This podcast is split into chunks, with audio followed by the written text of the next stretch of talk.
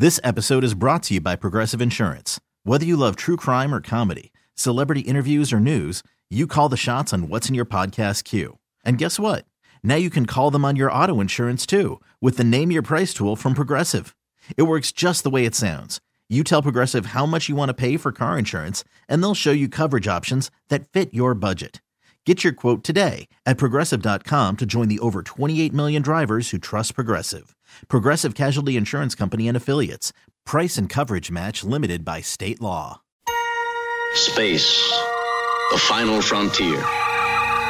These are the voyages of the Starship Enterprise. Its continuing mission to explore strange new worlds. Before. Engage. Engage. Correct Enterprise, Enterprise. This is Captain Jean-Luc Picard. Captain Kathryn Janeway. Captain Sisko. Red alert. Photon torpedoes, fire! The official Star Trek podcast. Engage. Engage. Make it so. With your host, Jordan Hoffman. That, sir, is illogical. And make sure history never forgets. This is Engage. Hailing frequencies open, sir. I love that. It's it's like Uhura, Uhura is saying, "Hailing frequency open, sir, to, to me." Like I'm sir. I, I I'm not sir to her. Are you kidding me? She's she's ma'am to me. Whoa! Welcome back. Welcome back to Engage, the official Star Trek podcast, and we are still in the early days here of the podcast. It's season one. We're still figuring things out as we go. I still don't know where all my buttons are. Um, I think this button here uh, doesn't do any damage. This doesn't hurt anything, right? Oh my god. Oh boy. All right. I ruined something there. This is um, a great time to be a Star Trek fan, as you know. It's very exciting. We we uh, hopefully you listened to our episode with uh, Weird Al, which was a lot of fun. We have another guest on this show as well. We're going to have an exclusive chat with Adam Nimoy. But, and here's where it gets a little science fiction. It's almost like this is the menagerie, and what I'm referring to is the cage, because the uh, interview we're going to hear was actually from the past. It's from a few weeks ago. Adam Nimoy was in town, and we were still getting this podcast set up. And I said, you know, uh, if he's going to be here, I'm going to want to chat with him.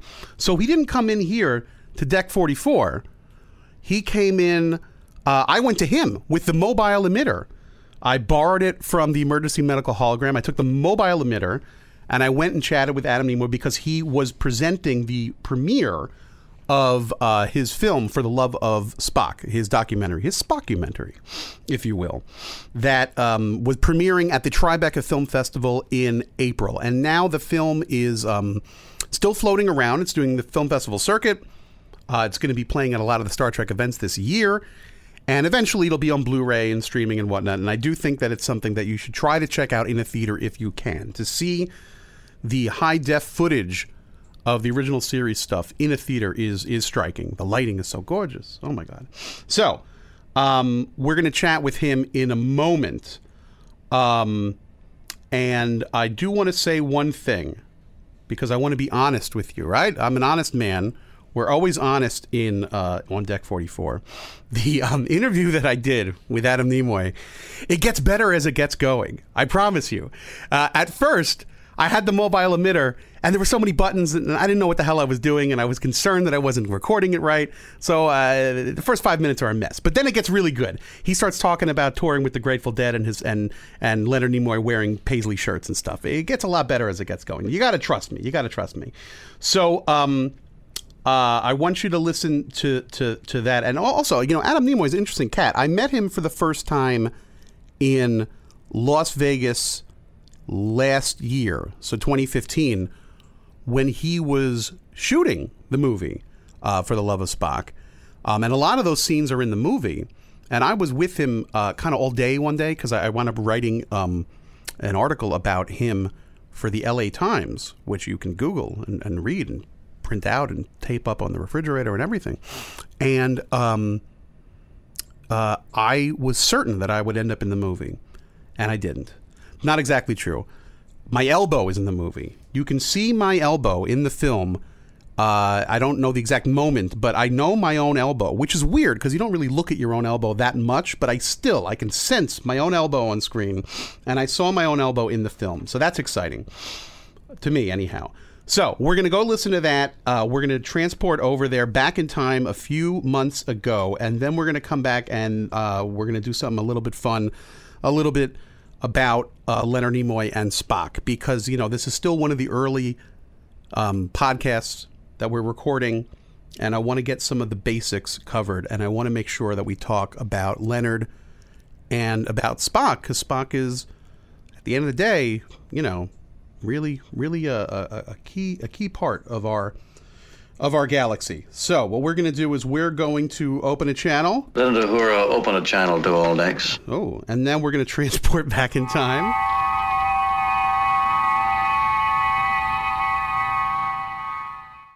Welcome to Play It, a new podcast network featuring radio and TV personalities talking business, sports, tech, entertainment, and more. Play it at play.it.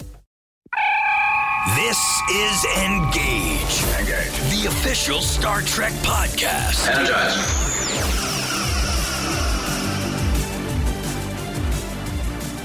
Okay, we have now done a slingshot around the sun, and we have gone back in time.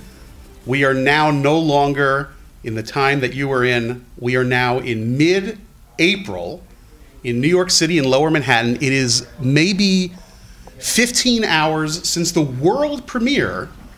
15 hours since the world premiere of For the Love of Spock, and I'm sitting with the director, the only man who could have made this film.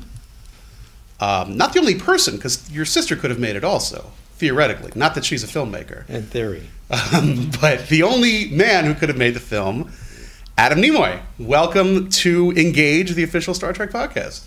Thank you, Jordan. It's great to be here. All right. So, um, last night, I mean, you're working on this like a madman for a year, and then you're here. You cut. You fly from Los Angeles to New York, and you show the movie, and the lights dim, and the first thing that goes through your mind is, wait, wait, we still have to fix this. We still have to fix that, or you're just ready to go and watch it. Well, uh, that always occurs to me that there's things to fix. There's always things to fix, and when we see it on the big screen, stuff gets blown up, big Yeah. time, and and uh, the little uh, problems kind of get magnified. And so I'm always keeping in my mind a little mental checklist of things that we're going to try to tweak uh, once we get through the film festival circuit with the film. Um, but I, I was just trying to sit back and enjoy myself last night uh, and let the film kind of wash over me. It's great to see it on a big screen. We've never seen it on a screen really quite that big. We've been in small theaters checking it, um, but it's it's really satisfying. And I just I, I just wanted to let myself relax because there'd been so much anticipation leading up to the premiere. Sure, sure. Well, it was a, it was a pretty packed house, and I think the reaction went really well.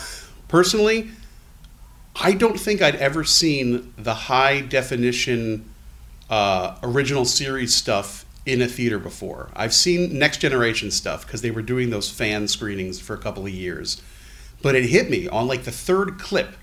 That was a close up close up of, of, of Bones doing something, and I'm like, man, to see this in the theater is such a trip because I've watched these episodes 400,000 times. I know every inflection, I know every line, but to see the lighting, and it was, you know, high def, good projection, good sound system.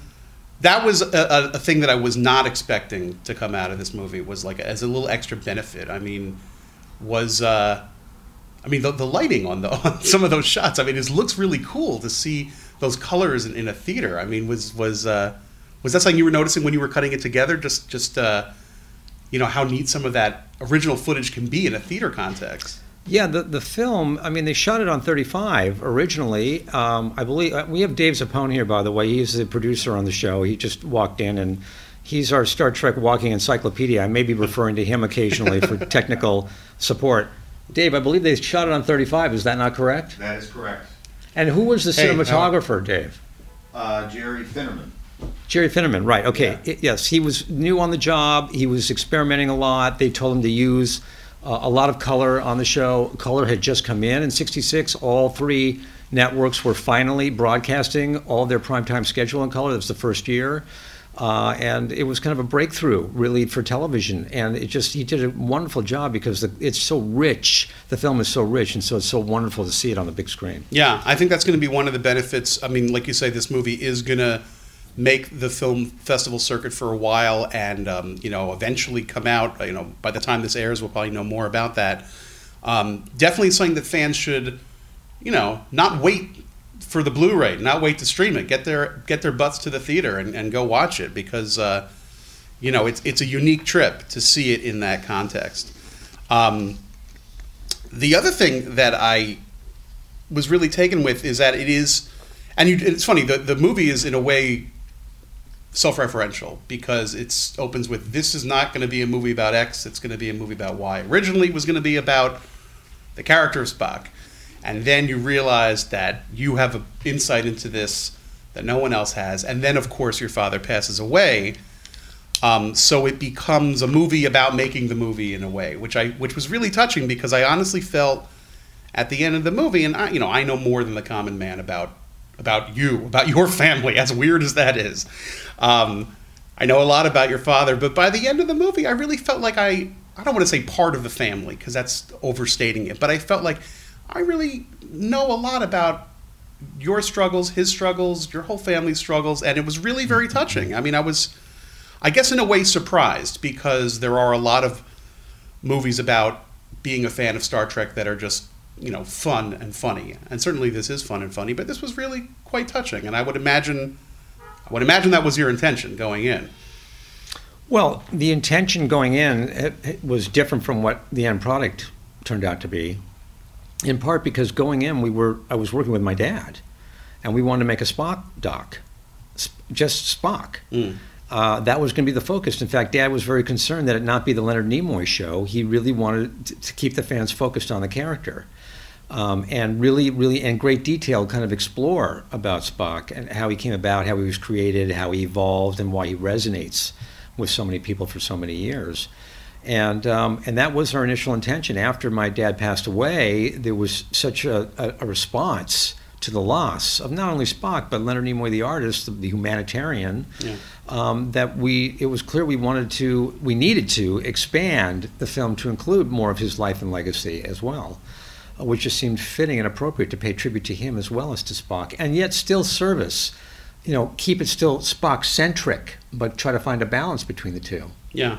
And then in that journey of exploring my dad's life and legacy, my story started to get become more apparently intertwined with that. And there was a chorus of people. Uh, Dave, the exec producer on this, Dave Zappone is, you know, uh, spearheading all that. That I should in sort of include my own perspective, my own story, my my family perspective on that, and how it kind of impacted all of us. Because you know, we are just an American family, you know, uh, born of immigrant, you know, my father's the son of immigrant parents. Mm-hmm. I'm only second generation. Um, but we, we went through uh, an incredible time, an incredible evolution. I mean, Spock had a profound effect on us. And so, and it had a big effect on my relationship with my dad. So we tried to, you know, the focus then turned into intertwining these three elements Spock, Leonard, and, and myself and the family, and myself and my dad. Yeah. Were, were, were you surprised by the outpouring of affection when he passed. I mean, celebrities pass away and it makes news, but this mm-hmm. was a big deal. I mean, not just to me as a fan. I noticed I was able to take it. I'll tell you how I knew, because um, when your father passed away, I, I wrote an obit uh, for the for the Guardian, which is one of the outlets I write for, and then the next day, um, I had to fly somewhere, and I remember being at the airport and thinking to myself, when I get to the airport, I'm going to pick up a copy of, of, you know, probably the Daily News will have your father's picture on the front. I'm going to want a copy of that. And um, I was late. So I was racing to the gate and I couldn't make it. And as it happened, my phone rang and it was my mother. And I said, Hey, listen, since I got you on the phone, I'm leaving the New York area. Would you mind going to the newsstand? Because uh, I'm 99% sure that Spock's on the cover of the Daily News. Would you mind picking it up for me? She goes, Sure. And then I get an email later and she says, got the Daily News, got the New York Post, got the New York Times, got the Wall Street Journal, got USA Today, got the New Jersey Star Ledger, and and that's just here. So that was I had a stack of six on the cover of every single paper, and that is extraordinary. And that's when I said, "Wow, it's not just me who's a Star Trek fanatic. It's people who you know watch the show once in a while." So it was. How was you, how did you react to that sort of reaction? Well, when the president of the United States issues issues a press statement about the impact of Spock on his life, it's pretty profound. I mean, we knew look, we we knew the fans were there. And the family, uh, my family knew that we know that he's affected many people all over the world. But the extent and the intensity of the emotion and the outpouring and the you know the collective grief, frankly, was was a little astounding. I mean, I had people who were contacting me from elementary school. I mean, you know, everybody knew, Yeah. heard the news about it, and uh, it was uh, it, it was overwhelming. It was a major event that we really didn't quite anticipate the magnitude of. Yeah. Do you do you think your father knew when you started this documentary that he wouldn't be around to finish it, or No, he had every intention of being on camera with me doing interview stuff to update everything. Mm. Every intention. Um, and in fact, in January, when he had a, a bad day, and, and probably in December, we were talking about the fact that he was likely going to have to pass on any participation in the next Star Trek installment. Um, because he wasn't, he was fearful that he couldn't, he wouldn't be physically be able to do it, or that he wouldn't be around. So uh, uh, uh, uh, the week, the next week, the following week, I was over at his house and I said, you know, we got to get a camera crew over here like right away. and he said, what are you talking about? We have till 2016. We, we're doing this for the 50th anniversary. We have plenty of time. I said, Dad, you just said that you didn't think you're going to be around Yeah. when when Star Trek Beyond was going to be uh, shooting. He said, I was just having a bad day. I'm fine. Everything's going to be fine. yeah? So that was in January, and, and eight weeks later, he was gone. Wow. So I think he pr- he pretty much really intended to to see this thing through with me. Wow. Huh. That's that's interesting. Um, so you know the the movie jumps around a little bit in um, in uh, in in time, which I like. It's not as straightforward like. Here's season one of Star Trek. Here's season two. Like it jumps to the film and then it moves back a little bit to talk about the animated stuff. It talks about something, you know, when he's doing theater and then it pulls back. It's like, oh, he made these albums in the 60s too, which uh, which I liked as a as a way of jumping around. And frankly, that's how we're going to do this interview. We're going to jump around a little bit right. because um, there were there were a couple of topics that came up, and I forget where they were on the timeline, but they stuck with me as things that was really glad that were in there, and and wanted to, to poke you some more about. So um, one thing was, and I was kind of shocked that you brought up it. It was so cool because it's something that um, fans kind of snicker about sometimes. Was you talked about uh, slash fiction in the film? Um, and do you, do you know why it's called slash fiction? No, enlighten me, please. It's called slash fiction because of of it, it does it has its roots in Star Trek. It has its roots in the relationship, the alleged relationship, or the sort of joking relationship, or maybe it's true. I don't know. Uh, between Kirk and Spock. And um, when people in the early days were writing about this, pre-internet and early internet days, as like kind of a secret code, it would be called K slash Right. S. Yes, that and know, that has yeah. extended to Frodo and Sam from Lord of the Rings and whatever you want it to be. Yeah, Um, yeah. And in fact, it used to only be about same sex relationships. Now, slash fiction is just whenever you imagine two characters that you love having a relationship, which is Right. funny, silly. I don't think you know. I once did an interview with uh, with William Shatner and brought it up, and he he laughed, but he didn't want to discuss it. He said like, "Yeah, people people people say anything uh, next," you know. Just didn't want to get into it. Wasn't offended. When did you discover this? Uh, I discovered it about a year ago when I was doing research and just going, you know, looking through Wikipedia, link to link to link on everything Star Trek, and then this there was this link, and it was this, this article was pages long. Yeah. because it began early on in the '70s, and and it you know and it said that it was kind of the the, the you know the, the progenitor of this whole uh, you know genre really. It was the, it was the original.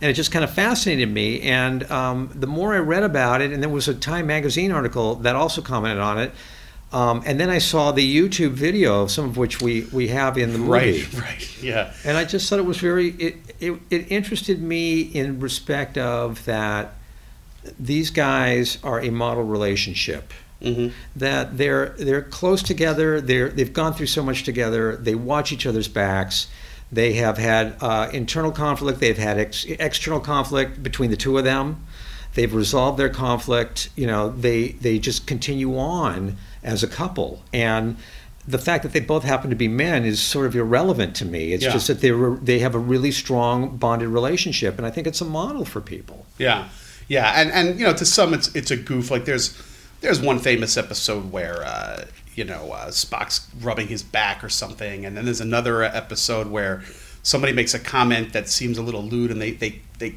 you know they glance at each other, and it's it's funny. But for others, they've you know in their in their time off, they've written these fantasies, and some of them are a little bit more.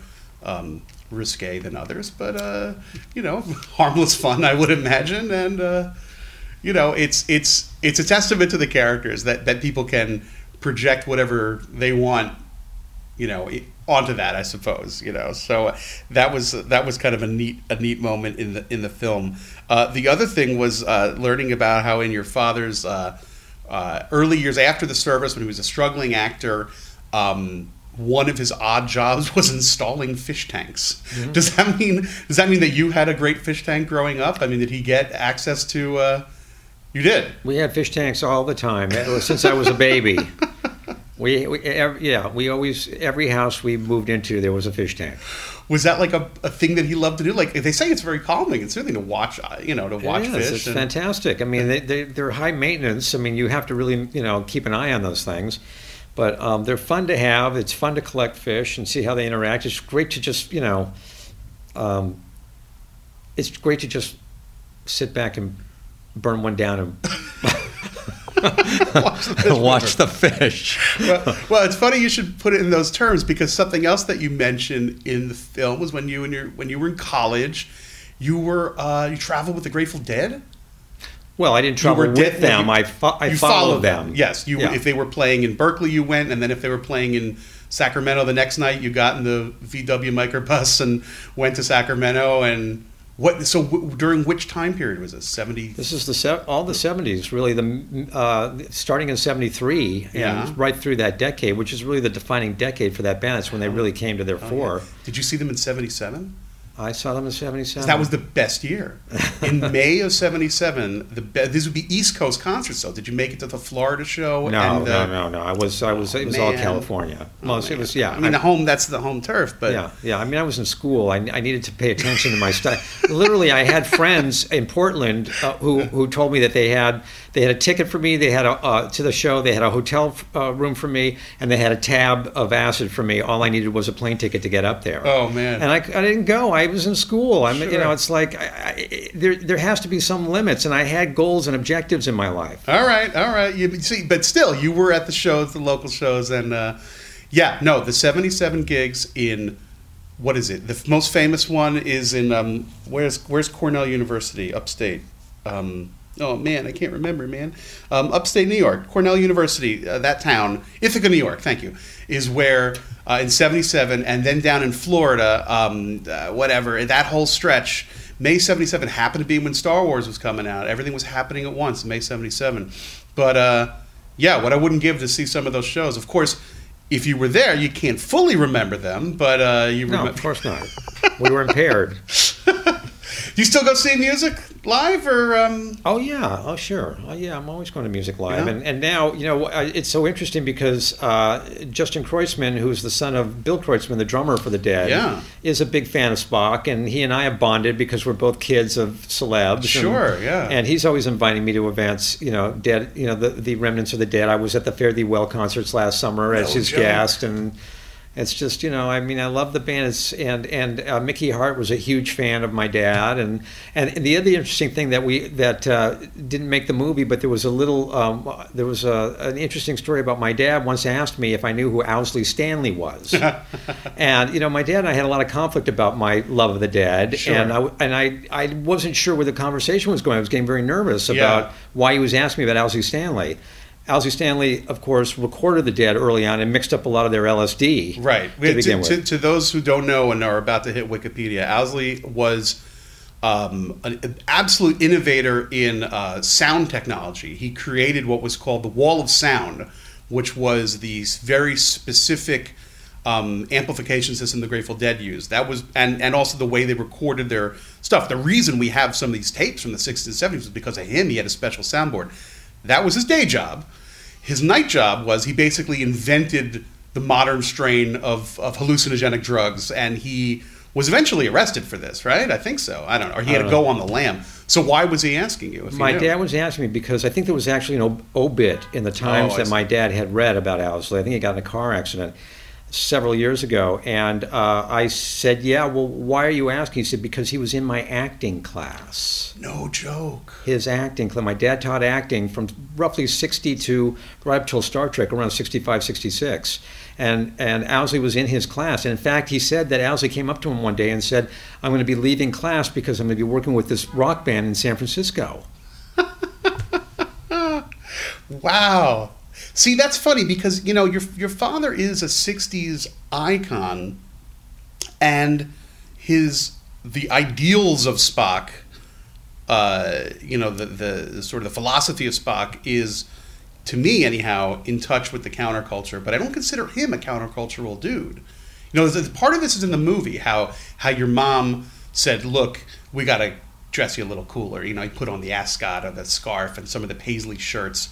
But you know his music, you know he the albums he put out, you, you refer to them as like Charles Aznavour style, which is a, a very um, uh, very nice way of, putting on that's that's a so the way a son looks at a father, you know, is very very loving. Yes, we'll put it in the Charles Aznavour group, but but not particularly hip, you know, not not not the dead, not not uh not the vanilla fudge or whatever else was going on at that time. Was he a countercultural dude? I mean, or was he straight? No, you know, he so was not. Interestingly enough, um, he really was just not that uh, aware of what was going on with the counterculture as much as. And again, he didn't really have the time because he was Yeah. so invested in Star Trek. It was so time demanding, and he was so focused on his career. My mother, however, was really a, a kind of a, even though it wasn't really her generation, she was a flower child. I mean, we had flowers all over our house. They were mostly dead flowers, like mm. dried flowers and flowered stickers on everything. Mm. She was a flower child, and she dressed that way. And in fact, my mother is the one she was she was listening to Cream when my dad was listening to Charles Aznavour, and my mother insisted and took us to the Cream farewell concert at the Forum in '68, which was one. I mean, we, we we were like right in front of them. No joke. We had incredible uh, house seats in front of the band, and it blew my mind. That was all my mother. Really? Wow, that's fascinating. Fascinating, as they'd say. Um, be, you know, it's funny because the the the the image of your dad with with in the movie, there's one shot of him with this like amazing paisley shirt, and uh, that's when it hit me. It's like you know, eh, you know, there are these there are these touchstones of the '60s that aren't anti the counterculture, but aren't aligned with it either. You know, it's like the James Bond stuff. I mean, it's sort of, you know, it's a little hedonistic, but it's not like in any way radical left or anything like that. So, what politically was he on the left, or I would Politically, would he be would, would he be rooting for Bernie Sanders right now, or uh, Uh, well, that's a tough call. I think he's got a lot of allegiance to Hillary just because of past history, have, having supported the Clintons. But I, um, my parents were very politically active. They were very anti-war. They took us to a lot of demonstrations. We went to candlelight candlelight vigils at UCLA campus. They were heavy supporters of, of Eugene McCarthy in the peace movement in '68, and. Um, they were they were just very they were very left wing active you know politically they definitely um, um, heavy in that respect um, they my dad actually campaigned I think 35 states for George McGovern in 72 on a peace platform as well Yeah. so um, that kind of gives you the sense of where he was coming from Yeah. Um, not not too surprising to hear that. The something that, that was that was not in the film, but I remember from uh, the last time we spoke uh, when we were talking about this was I think after Star Trek was canceled and before uh, he was kicking off into theater uh, work again, he bought a pet store, or he. He, he he was the figurehead of a pet store, or what, did he actually own it? Or Yeah, it can you can you remind me that the pet store story? And there's a, a picture floating around of him with just like an orangutan, or am I am I imagining that? no part? you're not you're not Okay. hallucinating Okay. Jordan uh, it was uh, Leonard Nimoy's pet pet I believe it was during the Mission Impossible years Okay. There was a really good friend of my mother's li- uh, living out in Canoga Park, and she was an animal fanatic, and she approached him about the idea. And and I think it was on uh, Topanga Canyon Boulevard, I believe, in, in Canoga, uh, where they got the storefront, and we and my sister and I were uh, involved in, in in building this, putting this thing together. We were painting cinder blocks, and we had a whole aquarium wall, you know, to satisfy my dad. And uh, there were a lot of exotic pets and a lot of pet supply stuff, and Leonard Nimoy's Pet Pad was born. Uh, and it was a kind of a, it was a great, uh, wonderful, exciting moment for us, and it was just a lot of pure fun. Yeah.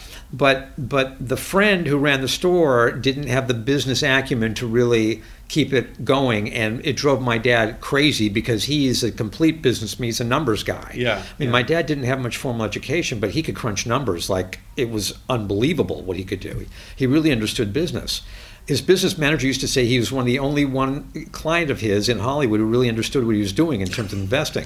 so it drove him insane, and finally he he basically sold the store to her and let her continue to run it for a while, and then it Oh, finally closed. But for X amount of time, and you you could, you know, did you have access to cool animals whenever you wanted to hang around with a? Yeah, when we were out out there in Canoga Park, my mother would take us out there, and we would hang around the store, and we would help them out a little bit and clean it up, and and yeah, sit with the with the spider monkey, you know, and the and the. Uh, uh, you know the the raccoons, and we had there was an elephant there the opening day, and there was a lot of exotic stuff there that we really had no business being there.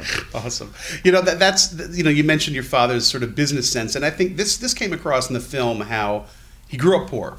You know, his parents were immigrants, and he um, never wanted to have a situation where he couldn't provide for the family. But that took its toll because working on a show back then was incredible hours, and then on the weekends he was doing public appearances, and um, there would be whole stretches of time when you never saw him, and yet all your school friends loved him dearly because he was Mr. Spock. And there were stretches of time when it was like, hey, you know, I, uh, you're seeing this guy as much as I am right now. You know, it's uh, Yeah. That were you were you hesitant to put that aspect of your story in the film, or I mean, because that's No, I think that's you know I think it's it's it's an honest and a common I think um, casualty of being in a celebrity family. Uh, it's one of the it's just one of the challenges that we have to deal with, um, and uh, it's I think it's just a common situation to be in. It's, it really applies to anybody who has a parent who is very successful in whatever endeavor they're involved in. It's just time demanding. These things are across the board, and that's why it's so interesting that people come up to me and say, "Oh, my dad was a stockbroker, and I never saw him, and he, and he had, you know, he was a, legend on Wall Street, and everybody knew him, and everybody, you know, hung out with him, and and uh, and and that kind of thing. But that they had very little relationship with him because he was so invested in his work. It's a very common situation. My father worked from home. I saw him more than enough. No, I'm joking. I'm joking. I'm, if, if he's listening, I saw him perfect amount of time. So let's talk a little bit about the film here. Um, there, you, you interviewed. You know, you, you get you had um, interactions in the film from everybody you, one would want and one would expect. Mr. William Shatner shows up, uh, Walter Koenig, um, Nichelle, uh, and then there's like one or two people. You're like, hey, who, Jason Alexander? Who? What, what's this guy doing? I mean, not that we don't want to see him, and he does a pretty good impression of Captain Kirk, giving the risk is our business speech.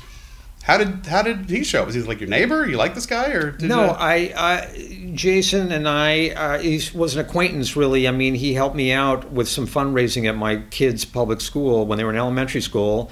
And I knew he was a fan, and I asked him for a Seinfeld script signed, and he was happy to to provide one for me. And and, and in the phone conversation I had with him, he told me about his love of Trek and, and Spock, and and I knew he was friends with Bill Shatner, and he's just been he's been on you know Howard Stern, and he's just a he's one of the most high profile Trek fans uh, around, and I just thought it made sense to because we're trying to. The film is trying to give some sense of why the, the the Trek and Spock has resonated and just keeps rolling on, particularly in popular culture. Mm-hmm. So that's why we had this focus on the Big Bang Theory, and I wanted Jason to come in because he's like a younger generation who is, you know, has been a big part of popular culture, and and he's just perpetuating the whole thing. He's, Yeah. you know, he's one of these guys. So I thought it might be interesting to get him in a chair and to see what he had to say. Yeah, no, it was great to see him, and also um, you talk about the fans. I mean, you you, you did a whole uh, segment uh, at the convention, the Vegas convention last year, which is where you and I first met, and um, talked to fans there, and that was uh, you know your first time, not your first time at a convention, but your first time mixing it up with the fans. I would imagine we walked, you and I, the merch room. Uh, we looked at you know dinnerware with paintings of your father on it, and you know, you, you said a very uh, political thing. I, I, there was something that looked kind of it was a pretty dumb piece of memorabilia. And I said, "What do you think of this?" And he said, uh, "Whenever my father was confronted with something like that, he would say, ah, yes, an excellent likeness.' uh, he's a yo-yo star, you know, Spock yo-yos. Was that your first time being inundated in a in a merch room like that to see just the the wall of merchandise with uh, Star Trek stuff on it? Well- P.S. Which we love, by the way. I mean, for this, I mean, mind you, I'm collect. I have a whole room dedicated to this crap, you know. But uh, Yeah. Uh, well, it was the first Vegas convention I had been to, the first of the of the major. This, you know, it's kind of the mecca of Yeah. conventions. I was at the Chicago convention in 2011, where my dad did his farewell appearance to the fans. Uh, I was at that one, um, but I'd never really gone uh, to other conventions. I, that was really the first time I had really kind of spent a lot of time, several days, kind of you know, kind of experiencing what it's all about, and meeting with the fans, and going through the merch room, um, and getting on stage and, and talking with Adam Malin, who who hosts the convention. So that was it was kind of a new experience for me. Yeah, and it's uh, it's it's it's fun. You can see why people would. You go once and you think, all right, I went once. We're like, no, I had a really good time last summer. I want to go again. You know, it's uh, you know, and there's multiple ones. Maybe you don't go to Vegas. You go to the one in in uh, you know the Secaucus or something. But you know, there's there's there's good times to be had. Um, your interaction with with Star Trek uh, is is. Um, is is not only through your father; it's it's yourself as well. You, of course, did direct two episodes of the Next Generation. These were not Bobo episodes; these were season six episodes. These were dynamite episodes. You know, I think Were they? Yeah. Timescapes and Rascals with Right. the, with the little kids. Yeah. Do you want to reflect at all on on that? Can I? It was a long time ago, right? Yeah, well, they were my first jobs in the industry, and it, and uh, it made sense. I mean, I had been apprenticing uh, with Nick Meyer on Star Trek Six, on what it meant to be directing, uh, and I was on. What, what did you, when you say you were with you apprenticing? You were just I was I was sitting. his gopher basically. Nick would say, you know, there there's a there's a tin of uh, there's a cigar tin in my trailer, and in that tin are some cigars. Get me one. That's what. I, But in between that, pearls of wisdom just Of fly, course, uh, floating. constantly. You know, just just yeah, no, it was notes. a great experience Yeah. watching Nick, and um, you know, my uh, dad helped me secure that position with him, and uh, Nick is an incredible writer, and, and he did a great job on that film, and I learned a lot hanging around just to see how movies are made, and then I spent an entire season on the next generation watching their directors. Oh, really? Oh, yeah, okay. yeah, entire season. Yeah. Just watching how it's done, and finally Rick Berman gave me my shot, and uh, I directed a couple episodes for them. Very difficult, very challenging. I mean, kids and animals, by the way, Right, your first one, and I believe it's your first TV credit. Period. Was Yeah. the episode Rascals, and they say don't work with kids, and the first thing you do is work with kids. Right. Very Way- challenging. Way to, way to go. Yeah, I know. Very, very challenging. Um, but I had a lot of help, a lot of support from the crew, and I loved Next Generation. I mean, I really got to know those people very well. Um, very, very difficult, challenging work, particularly in season six because they they've done it. They they Right. you know they've been in it. They're it's it's getting a little old sometimes. Um, it's it's just uh, it's a real challenge for a newcomer to come in and try to create something. Well, in the episode Timescapes, it's one of uh, Picard's great line readings. Really, I mean, the, if if you were to do the list, and I'm surprised I haven't written it yet on One Trek Mind on StarTrek.com. Uh, Picard's funniest moments, he's he's talking about the professor that he spoke to, when he's, he's talking in one long, unbroken sentence. I mean, Patrick Stewart is. Uh, But you say by season six, he he was sort of he, he did it. You know, he didn't. Well, any any uh, group of people who are on a show that long have, um, i i- you know, it's it, you really have to find ways to keep them energized and and uh, and creative and and challenged. You know, it's really important to do that. It, and and when I was more seasoned as a director, I had those tools to do that. But um, very difficult for a first-time director to come into that situation because I can't tell them anything. Really can't talk about character. They know their character Yeah. there's nothing I can really bring to that. All I can do is try to bring some visual sense and and some very tight storytelling on a, on a very rapid uh, timetable because those shows Eight day like- shoot yeah. and you're gone. But you know, it's funny. What you just mentioned is something that J.J. Abrams says in your film, which is when J.J. was directing your father. he, he said to you, "What the hell am I going to how I'm going to tell Leonard Nimoy how to how to be Spock? Well, you got to be kidding me. I mean, he could do hundred other things, but uh, which which I thought was was was pretty funny.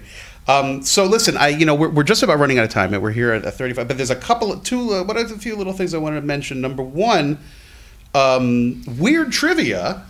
Your um, stepmother, who makes an appearance in the film and is discussed in a in a in a you know lovely manner, um, she's Michael Bay's cousin or something like this, or Once removed, yes. Once have you No. met have you met the dude ever? Or? No, no. Oh, okay. I thought No. maybe that there was you know the big seder or something where everybody got together, but no. Okay, it seems like a nice guy. I don't know. I was just, but that is a, a weird for those who like to do um, bar trivia. Mm-hmm. there is a connection between uh, Leonard Nimoy and Michael Bay from two ways. Mm-hmm. There's the, the, the, the relationship, but also, of course, your father voiced Galvatron in Transformers the movie. Correct. Michael Bay directs the Transformers movies, and uh, there you go. We just got a free drink at the bar. The music, I thought you were joking. Last night, you're like, I want to thank my composer. He's here tonight. His name was Pike, by the way, which I thought was funny. Captain Yeah. Pike. Chris, Yeah. uh, Michael, uh, Stephen- Nicholas. Nicholas Pike. And uh, you said he composed the score on his home recording kit, the demo, whatever. It sounded great. And he said to you, Adam, there's one place we got to go, and that's the Macedonian Radio Symphony or the Symphony Orchestra of Macedonian Radio or whatever it was. But that's true. That's actually who recorded it, right? Or were, were you kidding? I don't even. I'm not. No, under- no, no, that was true. No. Uh, what is the name of the, the group that recorded it? It's it's the Macedonian Radio Philharmonic. There you go. There you go. And they're in Macedonia. They're in Macedonia. and you, they did not come to L.A. You did not go to. No, this is a way that the point was that Nicholas had created about half of his score was orchestral in nature, mm. which is in Star Trek tradition. Yeah. really, he's just following tradition. And we were listening to it on his his sound system in his studio at home, and he said, "You know, you can get away with this; it's going to be fine. But if you really want to blow people out of their seats, we should hire an orchestra." And there are these Eastern European orchestras who are very talented people Sure. and who are, are very inexpensive to hire. And you can see what you're getting because of the Skype connection. But I mean, before Skype, they weren't able to do this, but now it's very commonplace to hire these orchestras. I think the Prague Philharmonic is the same way. Mm. They're very inexpensive ways to get a 60 piece orchestra to play your orchestral score for your film. So now we have a connection between Star Trek and Macedonia that we didn't have earlier, and we have your film to thank for it. Well, I got to tell you, the composer Oleg, I think his name was, at the end of it, turned around to the Skype camera and gave us the Spock salute. Oh, that's fabulous. That's great. Cool. Well, listen, you know, let's let's leave it on that uh, on that note. Um, but uh, you know, now it's like I said, it's mid-April right now. The movie just premiered last night. Tomorrow, you're doing a chat with Zach Quinto, who we didn't even talk about, but he's in the film as well. And, and it's funny because you save him to the end. You talk to everybody else from the new movie, Chris Pine, um, Simon Pegg is very Simon Pegg's always very funny, but he Simon Pegg brings the house down with a couple of lines, and I'm thinking, what, is Quinto not in the movie? How is Quinto not in the movie? And then the third act, uh, you know, and it's very touching what he has to say, and and he he and your father really did become friendly. It was not just a contractual friendship; they were they were chums, you know. I mean, and you you I would imagine got close to him as well, or Well, I mean, not really that much. I mean, they. were- I mean, I think Zach is based in New York, and they spent most time together here in, in the city. But, um, but I got to know Zach a little bit uh, over time, and uh, they just had a really beautiful relationship. Frankly, I mean, I think Zach also looked at my dad as a father figure, uh, and my dad was a very different person at that stage in his life. Frankly, uh, once he and I kind of recoalesced and our relationship got better. Um, and his career started to wane, and he was really in the third act of his life. My dad was very focused on family, so um, he, you know, he was a great guy to be around. He was much more relaxed, very confident with himself. And Zach um, lost his dad at a very early age, and I think the two just kind of really, it just they had a really great relationship. And I, it was something that for there was a second of twinge of jealousy in, in the connection that they had made. But then it was very quickly became apparent to me that they had a really, it was a very loving and a beautiful connection of passing the torch to another generation. I mean, Yeah, Zach is beautifully carrying on this tradition of Spock. Yeah, no, a hundred percent. Yeah. Um, so yes, there's going to be a uh, a chat between the two of you I, tomorrow at some point, and then the film will show a few more times during the Tribeca slate. And um, as of right now, are there uh, other festivals where it's anna- has yet to be announced, or it's uh, Uh, at the moment, uh, we are going to be probably exhibiting the film and other Trek-related events coming up. Okay. But that remains to be seen, and we will, as we move along, Yeah. I will certainly keep you informed as to Sure. where we're going to be. Cool. So other Trek related events, possibly other festivals, and then eventually theaters, and then certainly home video, uh, streaming. Uh, you could you could buy it and buy one for you, buy one for your family. There's a, a whole a, lo- a, a lot of opportunities. But in all, in all sincerity, no no no Star Trek fan, no one listening, no one who bothered to listen to minute forty of this podcast will watch this movie and not be moved. I mean, that's just all there is to it. This is something that fans must see, and this is something for people who are, you know, Star Trek light, you know, I think would still be quite touched by as well. It's a very moving portrait of a father and son and a celebrity that we all know, and and a lot of great clips. You know, cool stuff to watch. It's, a great thing. So a round of applause for the love of Spock. And but listen, uh, and uh, one thing that we got to go because as you know, this is still early days for the podcast, and uh, early days with special guests. You're you're one of our first. Um, we're still looking for benedictions from people in the Star Trek world to bless this podcast as it journeys forth into the galaxy. If there's any sort of special saying that a Vulcan would say to the podcast as if it were a sentient being, what would that Vulcan say? He would say, Vulcans never bluff. no, that, that same would be, Jordan, live long and prosper. Thank you very much. I appreciate it.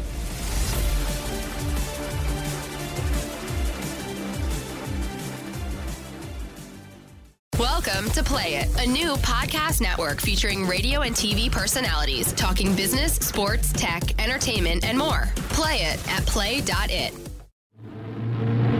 Welcome back to Engage. Engage. The official Star Trek podcast. With your host, Jordan Hoffman. You are, after all, irrational.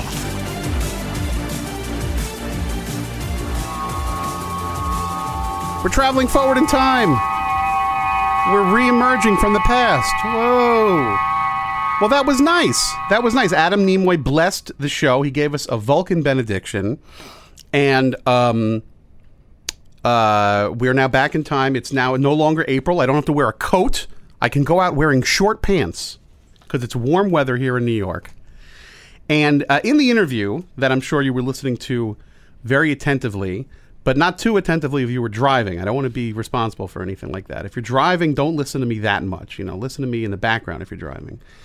Um, but uh, if you listened, uh, I referenced um, the day Leonard Nimoy passed away last year, and uh, writing a uh, an obituary. No, I don't even want to call it an obituary. Writing my thoughts um, about Leonard uh, for the Guardian, and I am going rather than you have to go and Google it and read it. I'm going to read it to you, which is something you should never do on a podcast: is read something written because it's boring. But I'm going to do it anyway because it's for Leonard, and I think it's I think I think it's emotional, and I think that you'll like it. And emotions are actually what Spock was all about in a weird way. Whoa, this blew your mind. Um, but we'll talk about that more some more later. So here we go. Um, I wrote this about, you know, 20 minutes after I learned that he died. I wrote this. Um, and it is called To a Star Trek Fan Like Me, Leonard Nimoy Meant Everything, 27th of uh, February 2015. If you were a kid who liked Star Trek in the mid 1980s, it was something you kept to yourself. I don't know how a major franchise, a huge source of revenue for large entertainment conglomerates, could also be a secret shame, but it was. If you liked that, quote, gay show with cheap sets, as one of my tormentors put it, you weren't sitting at this lunch table. No way.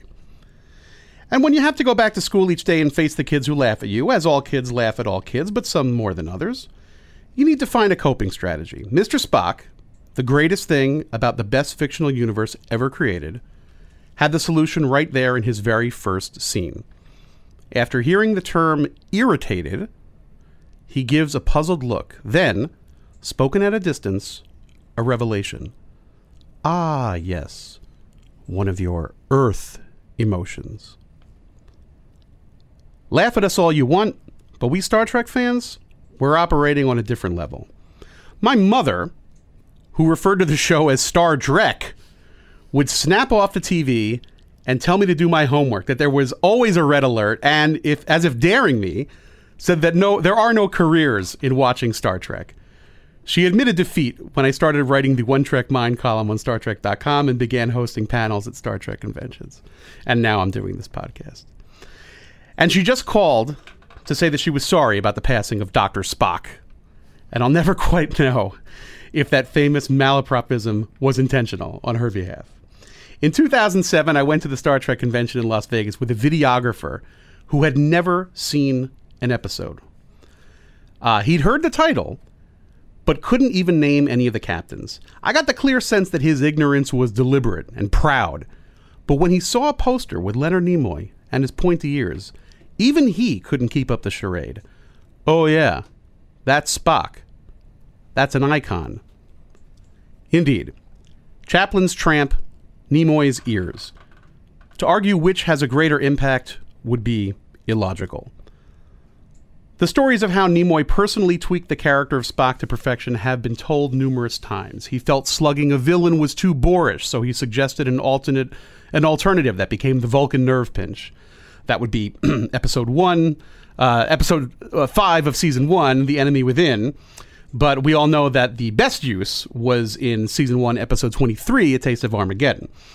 Uh, the Vulcan salute first seen when Spock is greeted by the High Priestess T'Pau in season two, episode one, Amok Time, was something Nimoy cribbed from seeing as a child in Orthodox synagogues. But beyond these factoids is the sense that Nimoy, through his association with the character, was a living representation of the utopia that Star Trek represented. Unlike his lovable comrade William Shatner goofing around on horseback, Nimoy appealed to the audience's more cerebral side. For post Trek trash television, I'll take In Search of over Rescue 911 any day. And Nimoy took this in stride. In his two autobiographies, he joked how scientists at NASA and JPL would want to show him their latest work, and he would nod and pretend that he knew what they were talking about, never wanting to disillusion them that he was just an actor. Famously, that first book was 1975's I Am Not Spock. The title misrepresent misinterpreted as a diss to Star Trek fans. Really, it was a way to tell his story in comparison with that of his most famous character. This, of course, was followed up in 1995 with I Am Spock, giving us all the opportunity to say, Aha, I knew it! When he died earlier this year, Nimoy was just shy of his 84th birthday. He overcame a battle with alcoholism. He had tremendous comic timing, especially since his character was supposed to show no emotion. He was a key player in the early fight against Holocaust deniers. I only met him once, for 30 seconds. I showed him my Vulcan salute, and he smiled warmly and gave me a compliment, as if every other idiot doesn't come up and do the same exact thing. How much does Nimoy mean to the hardcore Star Trek fan? Let's just say I own his albums, and sometimes when it's just me and the quiet of night, I play them without even a Planck length worth of irony. Listen to his ode to the heavens, You Are Not Alone, and tell me it isn't a beautiful melody. Let's also just say that I haven't, I can't even think about the final scene between Nimoy and the new Spock, Zachary Quinto, at the close of J.J. Abrams' 2009 Star Trek without sobbing, especially today. Spock is dead, they say. Long live Spock. And that's from uh, the 27th of February, 2015. So that's how, how I was feeling uh, the day that he passed, and um, and that's still how I'm feeling now. So um, listen, thanks for thanks for tuning in today. We hope you come back. We hope you subscribe, rate, and review us on iTunes. Subscribe, rate, and review us. Have you subscribed? Affirmative. Oh, she's subscribed. Have you subscribed? Affirmative. Have your friends subscribed? Ah, we want to make sure your friends can say Affirmative. that they have subscribed. You want to go to play.it slash Star Trek. You want to contact us, you can do it over Facebook at facebook.com slash engage the official Star Trek podcast. You can also contact me via Twitter using the hashtag EngagePod. Hashtag EngagePod. And you can tweet at me at Jay Hoffman. Feel free to uh, like and subscribe on me if that means anything. And um, Yeah, send us your comments. And we want to know what you think of the show so far. It's early days. We're season one. We're right at the beginning. So we want to know what you think. And we will talk to you again next time.